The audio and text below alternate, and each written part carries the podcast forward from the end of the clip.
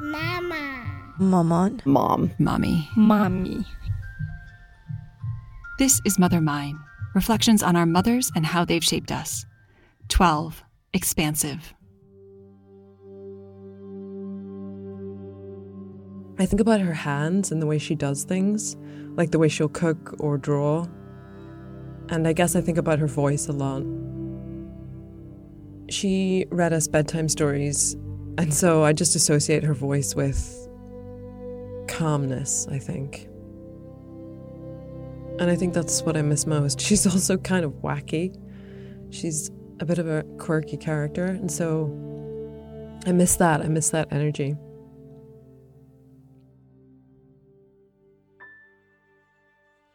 I think I was 17 and I had just lost my virginity. I just slept with um, my boyfriend at the time. And I remember we were on the way to school, so we were like rushing to get out the door. And I don't know how it came up, but it did. I know this was not the time to uh, disclose this information to my mum, but she was so upset and I was shocked. I remember she sat down on the stairs and cried, and my mum does not cry easily. And I was really, really dismayed that she was so upset that I'd lost my virginity at this age and in this way where it was very safe. You know, I was with a boyfriend. And it was just this moment where I realized, like, oh, my mum is actually a lot more traditional than I had realized. She is Catholic and we were raised Catholic, but I hadn't believed since I was about 13 or 14. And they had raised us to be critical thinkers and progressive and liberal and forward thinking. And so I was just very surprised when she was so upset. It made me realize okay, we're not exactly on the same page about, yeah, I guess social issues and up to that point, I think I thought we had been. Her and I were having lunch about maybe five years ago, and my younger sister had just had a baby, so we were both being quite reflective on life and our relationships and the new baby.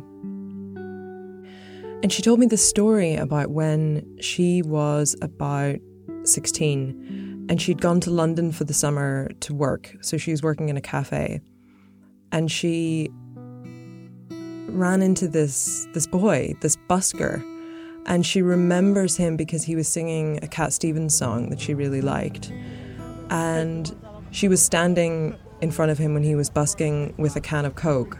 And someone, a passerby, thought she was like getting money for him and accidentally like put a pound coin in her Coke can. And so they both laughed about that.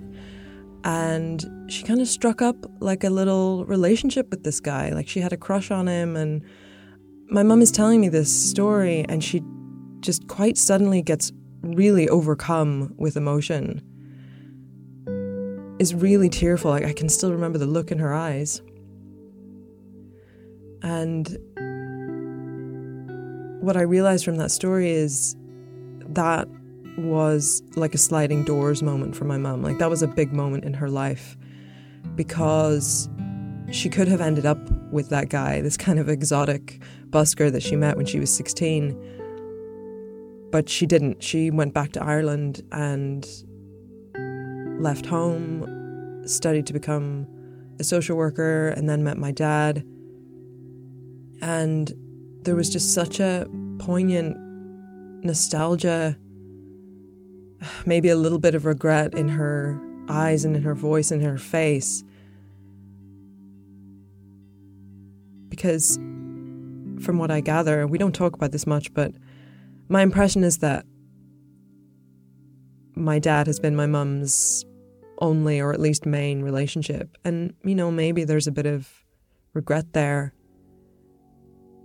And it was difficult. It was difficult to see her in pain and it really stuck with me. It really affected me. And, you know, maybe that was a time when she saw me as a whole person outside of her daughter. she is wonderfully non judgmental. I don't know how she did it or how she's like that, but that's when I feel myself exercising that muscle of compassion, I can feel that that's that's my mum. That's come from my mum.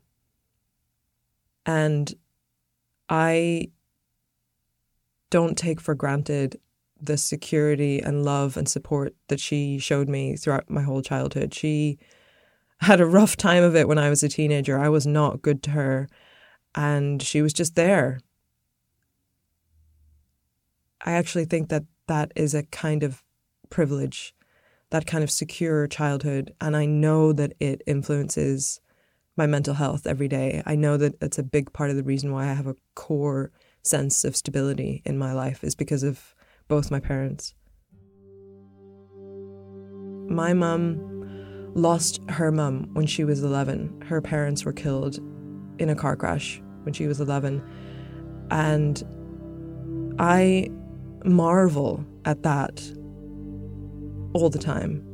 After that point, she didn't have a very secure maternal figure in her life. Not in the same way, anyway. And still, somehow, she is this loving, forgiving, patient, expansive, understanding mother.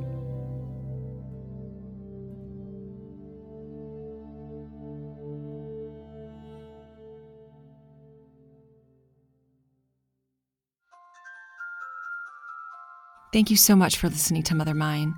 I'd like to say a huge thank you to all of our contributors. If you'd like to submit your thoughts about your mother, we'd love to hear from you. Just visit ourmothersourselves.com. That's ourmothersourselves.com and click on Mother Mine for details of how to participate. There will also be a link in the show notes. I'd like to say a huge thank you to each and every one of our Kickstarter backers. Your generous contributions have made Mother Mine possible, and I am so grateful. Mother Mine is created by me, Katie Semro, and produced in conjunction with Our Mothers Ourselves. Buenas noches, mi amor. Duerme bajo el rosal con las manos